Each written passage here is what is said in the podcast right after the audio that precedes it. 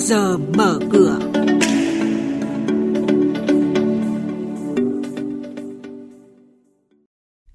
Thưa quý vị và các bạn, chuyên mục này hôm nay có những thông tin đáng chú ý sau. Ngân hàng Thế giới hạ dự báo tăng trưởng của Việt Nam. 66 cổ phiếu không được cấp margin giao dịch ký quỹ. Cần có chính sách cởi trói cho nhà ở xã hội. Ngay sau đây, biên tập viên Hà Nho và Thành Trung sẽ thông tin chi tiết. Thưa quý vị và các bạn, Ngân hàng Thế giới vừa đưa ra dự báo tăng trưởng kinh tế Việt Nam đạt 5,3% trong năm nay chỉ là kịch bản cơ bản. Xấu hơn nữa, kịch bản dự báo có thể chỉ còn 4,4%.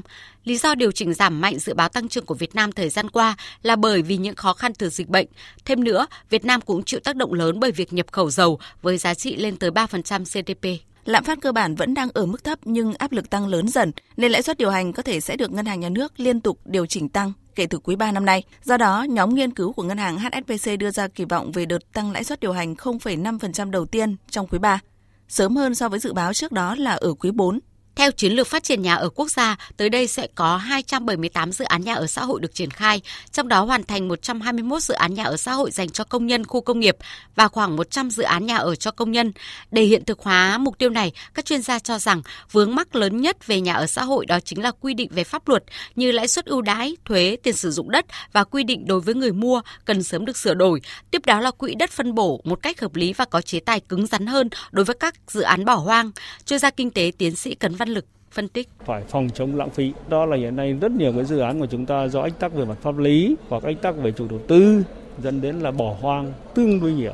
Qua rà soát các các hiệp hội thì thấy rằng khoảng gần 2.000 dự án bất động sản khác nhau của chúng ta đang bỏ hoang, đang bị đình trệ. Cái việc áp dụng chế tài nó chưa nghiêm bởi vì theo luật hiện nay là chỉ được cho phép là 12 tháng hoặc là 24 tháng. Nhưng có cái dự án nằm ở đó đến hàng chục năm mà chưa có chế tài gì cả. Đây là thứ nhất. Thứ hai là khi nhà nước quyết định thu hồi thì cái việc thỏa thuận giữa hai bên về giá bồi thường thiếu nhất quán. Thế rồi à, câu chuyện về đồng giá đất cũng phải đảm bảo công khai minh bạch và hiệu quả hơn.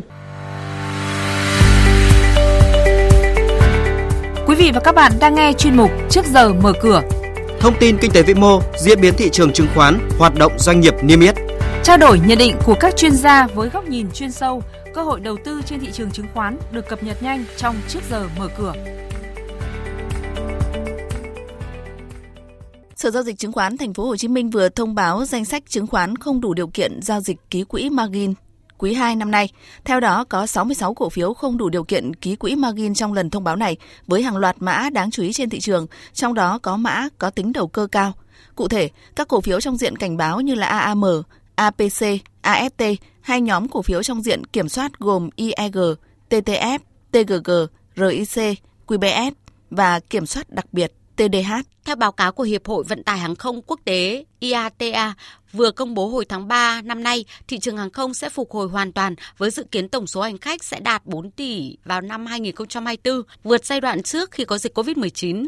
Phía IATA cũng nhận định năm 2022, thị trường hàng không nội địa sẽ phục hồi khoảng 93%, trong đó kế hoạch phục hồi thị trường nội địa của Việt Nam là 96%, cao hơn mức trung bình dự đoán. Chuyển sang hoạt động doanh nghiệp niêm yết đáng chú ý, công ty cổ phần chứng khoán Rồng Việt, mã chứng khoán là VDS vừa tổ chức họp đại hội đồng cổ đông thường niên thông qua kế hoạch lãi trước thuế 504 tỷ đồng. Đồng thời, trình phương án chia cổ tức năm 2021 với tỷ lệ là 35%. Tiếp đó, VDS dự kiến phát hành gần 105 triệu cổ phiếu với mệnh giá gần 1,049 tỷ đồng. Khi hoàn tất, vốn điều lệ công ty chứng khoán này sẽ nâng từ 1.051 tỷ đồng lên 2.100 tỷ đồng. Công ty cổ phần tập đoàn xây dựng Hòa Bình mã là HBC dự kiến thông qua kế hoạch kinh doanh năm nay với mục tiêu tổng doanh thu đạt 17.500 tỷ đồng và lãi sau thuế là 350 tỷ đồng, lần lượt tăng là 54% và gấp 3,6 lần so với kết quả của năm ngoái. Đối với việc phân phối lợi nhuận thì HBC dự định sẽ chia cổ tức năm nay với tỷ lệ 5% có thể bằng tiền mặt hoặc cổ phiếu. Trên thị trường chứng khoán, Đáng chú ý, độ rộng toàn thị trường nghiêng về bên bán với 484 mã giảm và 446 mã tăng. Trong rổ VN30 sắc đỏ chiếm ưu thế với 19 mã giảm và 11 mã tăng. Khối lượng giao dịch của sàn thành phố Hồ Chí Minh sụt giảm so với phiên trước. Sự phân hóa mạnh của các nhóm ngành cũng diễn biến có phần kém sắc. Nhóm cổ phiếu ngành ngân hàng như là BID, VPB, CTG là những mã tác động tiêu cực lên VN Index. Ngược lại, GAS, MSN là những mã tác động tích cực nhất. Kết thúc phiên giao dịch chiều qua, VN Index giảm xuống mức 1.520,03 điểm, HNX Index xuống 456,1 điểm. Đây cũng là mức khởi động thị trường phiên giao dịch sáng nay.